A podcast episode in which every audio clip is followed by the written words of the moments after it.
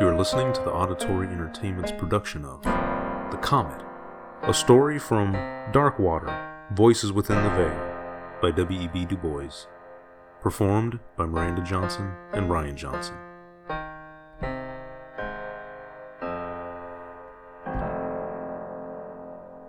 He stood a moment on the steps of the bank, watching the human river that swirled down Broadway. Few noticed him. Few ever noticed him, save in a way that stung. He was outside the world. Nothing, as he said bitterly. Bits of the words of the walkers came to him. The comet's is coming today? The comet's coming around noon. The comet? The comet. Everybody was talking of it. Even the president, as he entered, smiled patronizingly at him and asked, Well, Jim, are you scared? No, said the messenger shortly. I thought we'd journeyed through the comet's tail once, broke in the junior clerk affably. Oh, that was Halley's, said the president. This is a new comet. Quite a stranger, they say. Wonderful, wonderful. I saw it last night. Oh, by the way, Jim, turning again to the messenger, I want you to go down into the lower vaults today. The messenger followed the president silently. Of course, they'd wanted him to go down to the lower vaults. It was too dangerous for more valuable men. He smiled grimly and listened. Everything of value's been moved out since the water began to seep in, said the president. But we miss two or three volumes of old records. Suppose you nose around down there. It isn't very pleasant, I suppose. Not very, said the messenger as he walked out. Well, Jim, the tail of the new comet hits us at noon this time, said the vault clerk as he passed over the keys. But the messenger passed silently down the stairs. Down he went, beneath Broadway, where the dim light filtered through the feet of hurrying men. Down to the dark basement beneath. Down into the blackness and the silence beneath that lowest cavern. Here, with his dark lantern, he groped in the bowels of the earth, under the world. He drew a long breath as he threw back the last great iron door and stepped into the fetid slime within. Here at last was peace, and he groped moodily forward. A great rat leapt past him, and cobwebs crept across his face. He felt carefully around the room, shelf by shelf, on the muddied floor, and in crevice and corner. Nothing. Then he went back to the far end where somehow the wall felt different. He sounded and pushed and pried. Nothing. He started away. Then something brought him back. He was sounding and working again when suddenly the whole black wall swung as on mighty hinges, and the blackness yawned beyond. He peered in. It was evidently a secret vault, some hiding place of the old bank unknown in newer times. He entered hesitatingly. It was a long, narrow room with high shelves, and at the far end, an old iron chest. On a high shelf lay the two missing volumes of records and others. He put them carefully aside and stepped to the chest. It was old, strong, and rusty. He looked at the vast and old fashioned lock and flashed his light on the hinges. They were deeply encrusted with rust. Looking about, he found a bit of iron and began to pry. The rust had eaten a hundred years, and it had gone deep. Slowly, wearily, the old lid lifted, and with a last low groan lay bare its treasure, and he saw the dull sheen of gold. A low, grinding, reverberating crash struck upon his ear. He started up and looked about. All was black and still. He groped for his light and swung it about him. Then he knew. The great stone door had swung to. He forgot the gold and looked death squarely in the face. Then, with a sigh, he went methodically to work. The cold sweat stood on his forehead, but he searched, pounded, pushed, and worked until what after seemed endless hours, his hand struck a cold bit of metal, and the great door swung again, harshly on its hinges, and then, striking against something soft and heavy, stopped. He had just enough room to squeeze through. There lay the body of the vault clerk, cold and stiff. He stared at it, and then he felt sick and nauseated. The air seemed unaccountably foul, with a strong, peculiar odor. He stepped forward, clutched at the air, and fell fainting across the corpse. He awoke with a sense of horror, leapt from the body, and groped up the stairs, calling to the guard. The watchman sat as if asleep, with the gate swinging free. With one glance at him, the messenger hurried up to the sub vault. In vain he called to the guards. His voice echoed and re echoed weirdly. Up into the great basement he rushed. Here, another guard lay prostrate on his face, cold and still. A fear arose in the messenger's heart.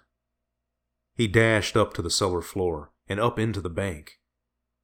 The stillness of death lay everywhere, and everywhere bowed, bent, and stretched the silent forms of men.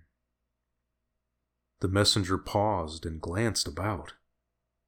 He was not a man easily moved, but the sight was appalling. Robbery and murder, he whispered slowly to himself as he saw the twisted, oozing mouth of the president where he lay half buried on his desk. Then a new thought seized him. If they found him here, alone, with all this money and all these dead men, what would his life be worth? He glanced about, tiptoed cautiously to a side door, and again looked behind. Quietly, he turned the latch and stepped out into Wall Street. How silent the street was! Not a soul was stirring, and yet it was high noon. Wall Street? Broadway? He glanced almost wildly up and down, then across the street, and as he looked, a sickening horror froze in his limbs. With a choking cry of utter fright, he lunged, leaned giddily against the cold building, and stared helplessly at the sight. In the great stone doorway, a hundred men and women and children lay crushed and twisted and jammed, forced into that great gaping doorway like refuse in a can. As if in one wild, frantic rush to safety, they had rushed and ground themselves to death. Slowly, the messenger crept along the walls, wetting his parched mouth and trying to comprehend, stilling the tremor in his limbs and the rising terror in his heart. He met a businessman, silk hatted and frocked coated, who had crept too along that smooth wall and stood now stone dead with wonder written on his lips. The messenger turned his eyes hastily away and sought the curb. A woman leaned wearily against the signpost, her head bowed, motionless on her lace and silken bosom. Before her stood a streetcar, silent, and within, but the messenger but glanced and hurried on. A grimy newsboy sat in the gutter with the last edition in his uplifted hand. Danger! screamed back its headlines. Warnings wired around the world. The comet's tail sweeps past us at noon. Deadly gas is expected. Close doors and windows. Seek the cellar. The messenger read and staggered on. Far out from a window above, a girl lay with a gasping face and sleevelets on her arms. On a store step sat a little, sweet faced girl, looking upward towards the skies, and in the carriage by her lay but The messenger looked no longer. The cords gave way. The terror burst in his veins, and with one great gasping cry, he sprang desperately forward and ran, ran as only the frightened run, shrieking and fighting the air, until with one last wail of pain he sank on the grass of Madison Square and lay prone and still. When he rose, he gave no glance at the still and silent forms on the benches, but going to a fountain, bathed his face. Then, hiding himself in a corner away from the drama of death, he quietly gripped himself and thought the thing through. The comet had swept the earth, and this was the end? Was everybody dead? He must search and see. He knew that he must steady himself and keep calm, or he would go insane. First, he must go to a restaurant. He walked up Fifth Avenue to a famous hostelry and entered its gorgeous, ghost haunted halls. He beat back the nausea, and seizing a tray from dead hands, hurried into the street and ate ravenously, hiding to keep out the sights. Yesterday they wouldn't have served me, he whispered as he forced the food down. Then he started up the street, looking, peering, telephoning, ringing alarms, silent, silent all. Was nobody Nobody. He dared not think the thought, and hurried on. Suddenly he stopped still. He had forgotten. My God! How could he have forgotten? He must rush to the subway. And then he almost laughed. No, a car. If he could find a Ford. He saw one. Gently, he lifted off its burden and took his place on the seat. He tested the throttle. There was gas. He glided off, shivering, and drove up the street. Everywhere stood, leaned, lounged, and lay the dead, in grim and awful silence. On he ran past an automobile, wrecked and overturned, past another, filled with a gay party whose smiles yet lingered on their death struck lips on past crowds and groups of cars, pausing by dead policemen. At 42nd Street, he had to detour to Park Avenue to avoid the dead congestion. He came back on Fifth Avenue at 57th and flew past the plaza and by the park with its hushed babies and silent throng, until as he was rushing past 72nd Street, he heard a sharp cry and saw a living form leaning wildly out an upper window. He gasped. The human voice sounded in his ears like the voice of God. Hello? Hello? Help! In God's name! Wailed the woman. There's a dead girl in here, and a man. And see yonder dead men lying in the streets, and dead horses? For the love of God, Go and bring the officers. And the words trailed off into hysterical tears. He wheeled the car in a sudden circle, running over the still body of a child and leaping onto the curb. Then he rushed up the steps and tried the door and rang violently. There was a long pause, but at last the heavy door swung back. They stared a moment in silence. She had not noticed before that he was a Negro. He had not thought of her as white. She was a woman of perhaps twenty five, rarely beautiful and richly gowned, with darkly golden hair and jewels. Yesterday, he thought with bitterness, she would have scarcely looked at him twice. He would have been dirt beneath her silken feet. She stared at him, of all the sorts of men she had pictured as coming to her rescue, she had not dreamed of one like him. Not that he was not human, but he dwelt in a world so far from hers, so infinitely far, that he seldom even entered her thought. Yet as she looked at him curiously, he seemed quite commonplace and usual. He was a tall, dark working man of the better class, with a sensitive face, trained to stolidity, and a poor man's clothes and hands. His face was soft and slow, and his manner at once cold and nervous, like fires long banked but not out. So a moment each paused and gauged the other. Then the thought of the dead world without rushed in, and they started towards each other. What has happened? She cried. Tell me. Nothing stirs. All is silence. I see the dead strewn before my window as winnowed by the breath of God. And see, she dragged him through the great silken hangings to where beneath the sheen of mahogany and silver a little French maid lay stretched in quiet everlasting sleep, and near her a butler lay prone in his livery. The tears streamed down the woman's cheeks, and she clung to his arm until the perfume of her breath swept his face, and he felt the tremors racing through her body been shut up in my dark room, developing pictures of the comet which I took last night. When I came out, I saw the dead. What has happened? She cried again. He answered slowly.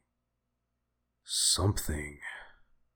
Comet or devil swept across the earth this morning, and many are dead. Many? Very many? I have searched, and I have seen no other living soul but you.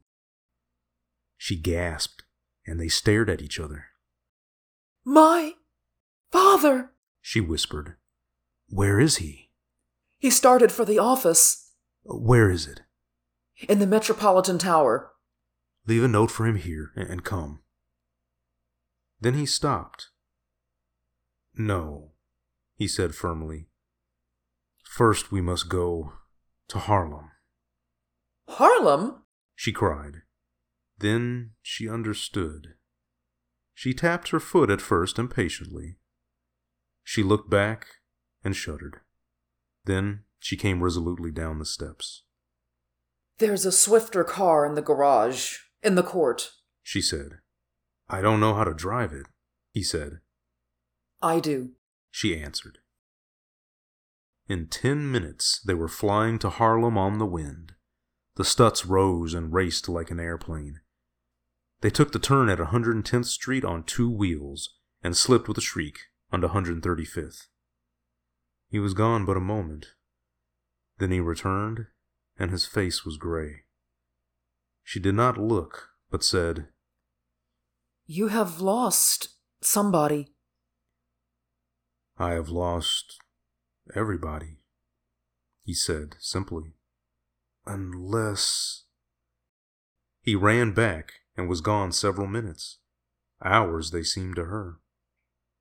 Everybody, he said, and he walked slowly back with something film like in his hand, which he stuffed into his pocket. I'm afraid I was selfish, he said, but already the car was moving toward the park among the dark and lying dead of Harlem. The brown, still faces, the knotted hands, the homely garments, and the silence, the wild and haunting silence. Out of the park and down Fifth Avenue they whirled. In and out among the dead they slipped and quivered, needing no sound of bell or horn, until the great, square Metropolitan Tower hove in sight. Gently he laid the dead elevator boy aside. The car shot upward. The door of the office stood open. On the threshold lay the stenographer, and staring at her sat the dead clerk. Then her office was empty, but a note lay on the desk, folded and addressed, but unsent. Dear daughter, I've gone for a hundred mile spin in Fred's new Mercedes. Shall not be back before dinner. I'll bring Fred with me. J.B.H. Come, she cried nervously. We must search the city. Up and down, over and across, back again, On went that ghostly search. Everywhere was silence and death. Death and silence. They hunted from Madison Square to Spuyten Duyvil. They rushed across the Williamsburg Bridge.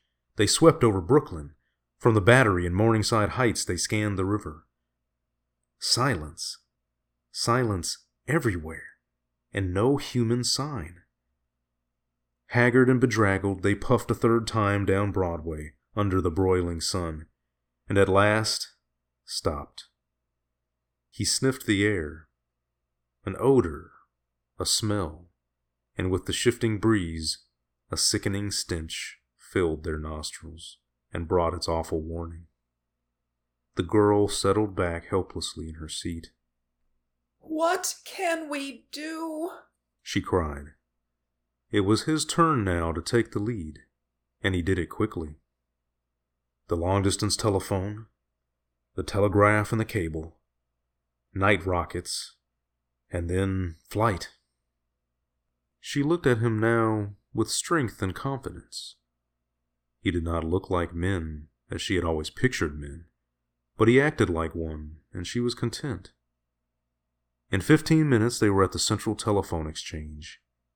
As they came to the door, he quickly stepped before her and pressed her gently back as he closed it. She heard him moving to and fro, and knew his burdens, the poor little burdens he bore. When she entered, he was alone in the room. The grim switchboard flashed its metallic face in cryptic, sphinx like immobility. She seated herself on a stool and donned the bright earpiece. She looked at the mouthpiece. She had never looked at one so closely before. It was wide and black, pimpled with usage, inert, dead, almost sarcastic in its unfeeling curves. It looked. She beat back the thought. But it looked. It persisted in looking like. She turned her head and found herself alone. One moment she was terrified. Then she thanked him silently for his delicacy and turned resolutely, with a quick intaking of breath. Hello? She called in low tones. She was calling to the world. The world must answer. Would the world answer? Was the world gone? Silence. She had spoken too low. Hello? She cried, full voiced. She listened. Silence. Her heart beat quickly. She cried in clear, distinct, loud tones. Hello? Hello? Hello? What was that whirring? Surely. No. Was it the click of a receiver? She bent close, she moved the pegs in the holes and called and called until her voice rose almost to a shriek and her heart hammered. It was as if she had heard the last flicker of creation, and the evil was silence. Her voice dropped to a sob. She sat stupidly, staring into the black and sarcastic mouthpiece, and the thought came again. Hope lay dead within her. Yes, the cable and the rockets remained, but the world. She could not frame the thought or say the word. It was too mighty, too terrible. She turned towards the door with a new fear in her heart. For the first time, she seemed to realize that she was alone in the world with a stranger, with something more than a stranger, with a man alien in blood and culture, unknown, perhaps unknowable. It was awful. She must escape. She must fly. He must not see her again. Who knew what awful thoughts were going through his mind? She gathered her silken skirts deftly about her young, smooth limbs, listened, and glided into a side hall. A moment she shrank back. The hall lay filled with dead women. Then she leapt to the door and tore at it with bleeding fingers until it swung wide. She looked out. He was standing at the top of the alley, silhouetted, tall and black, motionless. Was he looking at her or away? She did not know. She did not care. She simply leapt and ran, ran until she found herself alone amid the dead and the tall ramparts of towering buildings. She stopped. She was alone. Alone.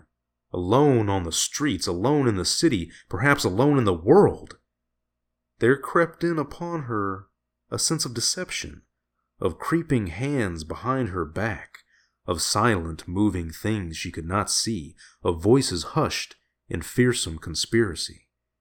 She looked behind and sideways, started at strange sounds and heard still stranger, until every nerve within her stood sharp and quivering, stretched to scream at the barest touch.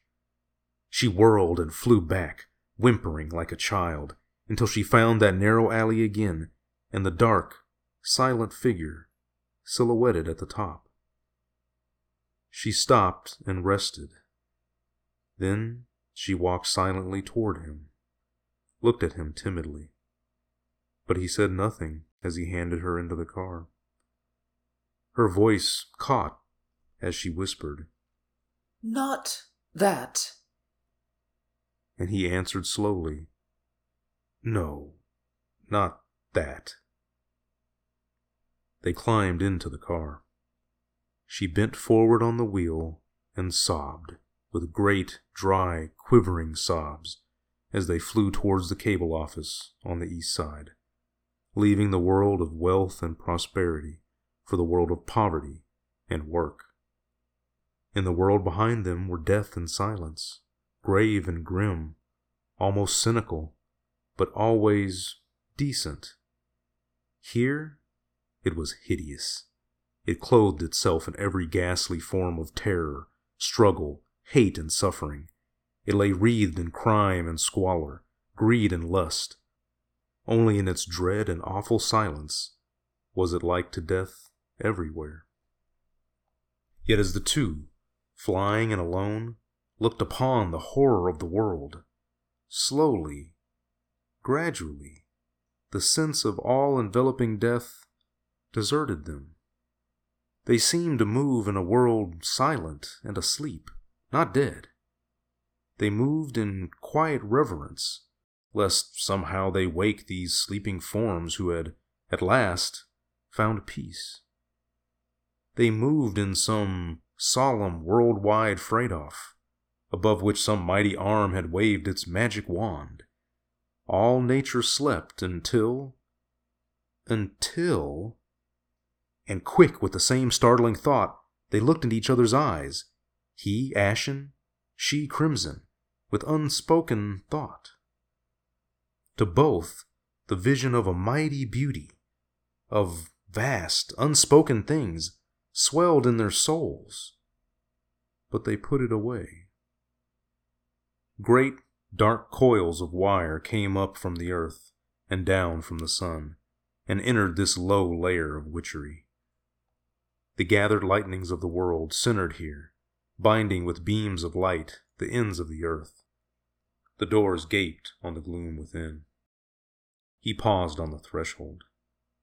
Do you know the code? She asked. I know the call for help. We used it formerly at the bank. She hardly heard. She heard the lapping of the waters far below, the dark and restless waters, the cold and luring waters, as they called. He stepped within.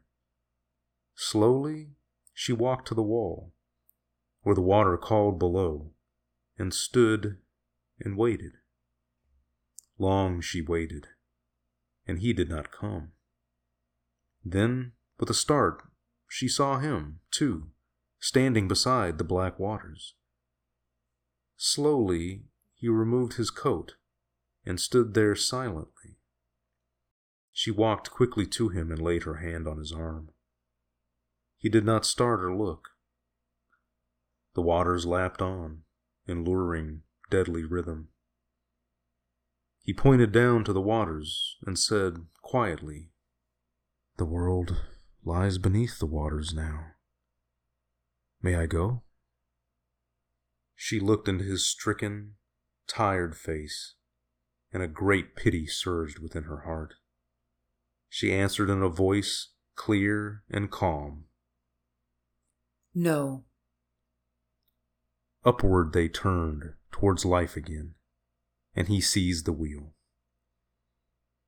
The world was darkening to twilight, and a great gray pall was falling mercifully and gently on the sleeping dead. The ghastly glare of reality seemed replaced with the dream of some vast romance. The girl lay silently back as the motor whizzed along, and looked half consciously for the elf queen to wave life into this dead world again. She forgot to wonder at the quickness with which he had learned to drive her car. It seemed natural. And then, as they whirled and swung into Madison Square, and at the door of the Metropolitan Tower, she gave a low cry, and her eyes were great. Perhaps she had seen the Elf Queen. The man led her to the elevator of the tower, and deftly they ascended. In her father's office, they gathered rugs and chairs, and he wrote a note and laid it on the desk. Then they ascended to the roof, and he made her comfortable. For a while she rested and sank into dreamy somnolence watching the worlds above and wondering. Below lay the dark shadows of the city, and afar was the shining of the sea. She glanced at him timidly as he set food before her and took a shawl and wound her in it, touching her reverently yet tenderly. She looked up at him with thankfulness in her eyes, eating what he had served. He watched the city. She watched him. He seemed very human, very near now. Have you had to work hard? She asked softly. Always, he said. I have always been idle, she said. I was rich. I was poor, he almost echoed. The rich and the poor are met together. She began and he finished. The Lord is the maker of them all. Yes, she said slowly. And how foolish our human distinctions seem now. Looking down to the great dead city stretched below, swimming in unlightened shadows. Yes, I was not human yesterday, he said. She looked at him and your people were not my people, she said. But today. She paused. He was a man, no more, but he was in some larger sense a gentleman, sensitive, kindly, chivalrous, everything save his hands and his face. Yet, yesterday. Death, the leveler, he muttered and the revealer, she whispered gently, rising to her feet with great eyes. He turned away, and after fumbling a moment, sent a rocket into the darkening air. It arose, shrieked, and flew up a slim path of light, and scattering its stars abroad, dropped on the city below. She scarcely noticed it. A vision of the world had risen before her Slowly, the mighty prophecy of her destiny overwhelmed her. Above the dead past hovered the angel of Annunciation. She was no mere woman. She was neither high nor low, white nor black, rich nor poor. She was primal woman, mighty mother of all men to come, and bride of life.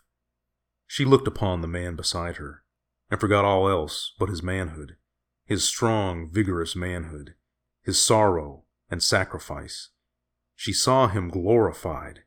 He was no longer a thing apart, a creature below, a strange outcast of another clime and blood, but her brother, humanity incarnate, Son of God, and great All Father of the race to be. He did not glimpse the glory in her eyes, but stood looking outward towards the sea, and sending rocket after rocket into the unanswering darkness. Dark purple clouds lay banked and billowed in the west. Behind them and all around, the heavens glowed in dim, weird radiance that suffused the darkening world and made almost a minor music. Suddenly, as though gathered back in some vast hand, the great cloud curtain fell away. Low on the horizon lay a long white star, mystic, wonderful, and from it fled upward to the pole, like some wan bridal veil, a pale wide sheet of flame that lighted all the world and dimmed the stars. In a fascinated silence, the man gazed at the heavens and dropped his rockets to the floor. Memories of memories stirred to life in the dead recesses of his mind. The shackles seemed to rattle and fall from his soul. Up from the crass and crushing and cringing of his caste leapt the lone majesty of kings long dead. He arose within the shadows, tall, straight, and stern, with power in his eyes and ghostly scepters hovering to his grasp. It was as though some mighty pharaoh lived again, or curled Assyrian lord. He turned and looked upon the lady, and found her gazing straight at him. Silently, immovably, they saw each other face to face, eye to eye. Their souls lay naked to the night. It was not lust. It was not love. It was some vaster, mightier thing that needed neither touch of body nor thrill of soul. It was as thought divine, splendid. Slowly, noiselessly, they moved towards each other. The heavens above, the seas around, the city grim and dead below. He loomed from out the velvet shadows, vast and dark. Pearl white and slender, she shone beneath the stars. She stretched her jeweled hands abroad. He lifted up his mighty arms, and they cried each to the other, almost with one voice The, world, is, is dead. dead. Long, live the.